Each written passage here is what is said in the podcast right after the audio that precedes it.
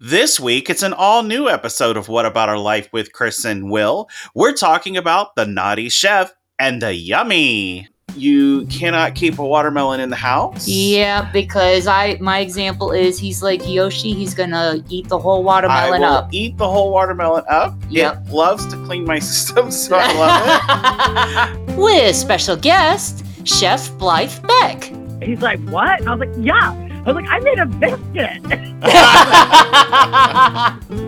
what? And I mean, you know, you just, you know, that moment where the light goes on, you're like, holy shit, like I'm good at something. Like I Uh-huh. can do something. And it just, you know, and so he was like, well, you better be prepared to hear no.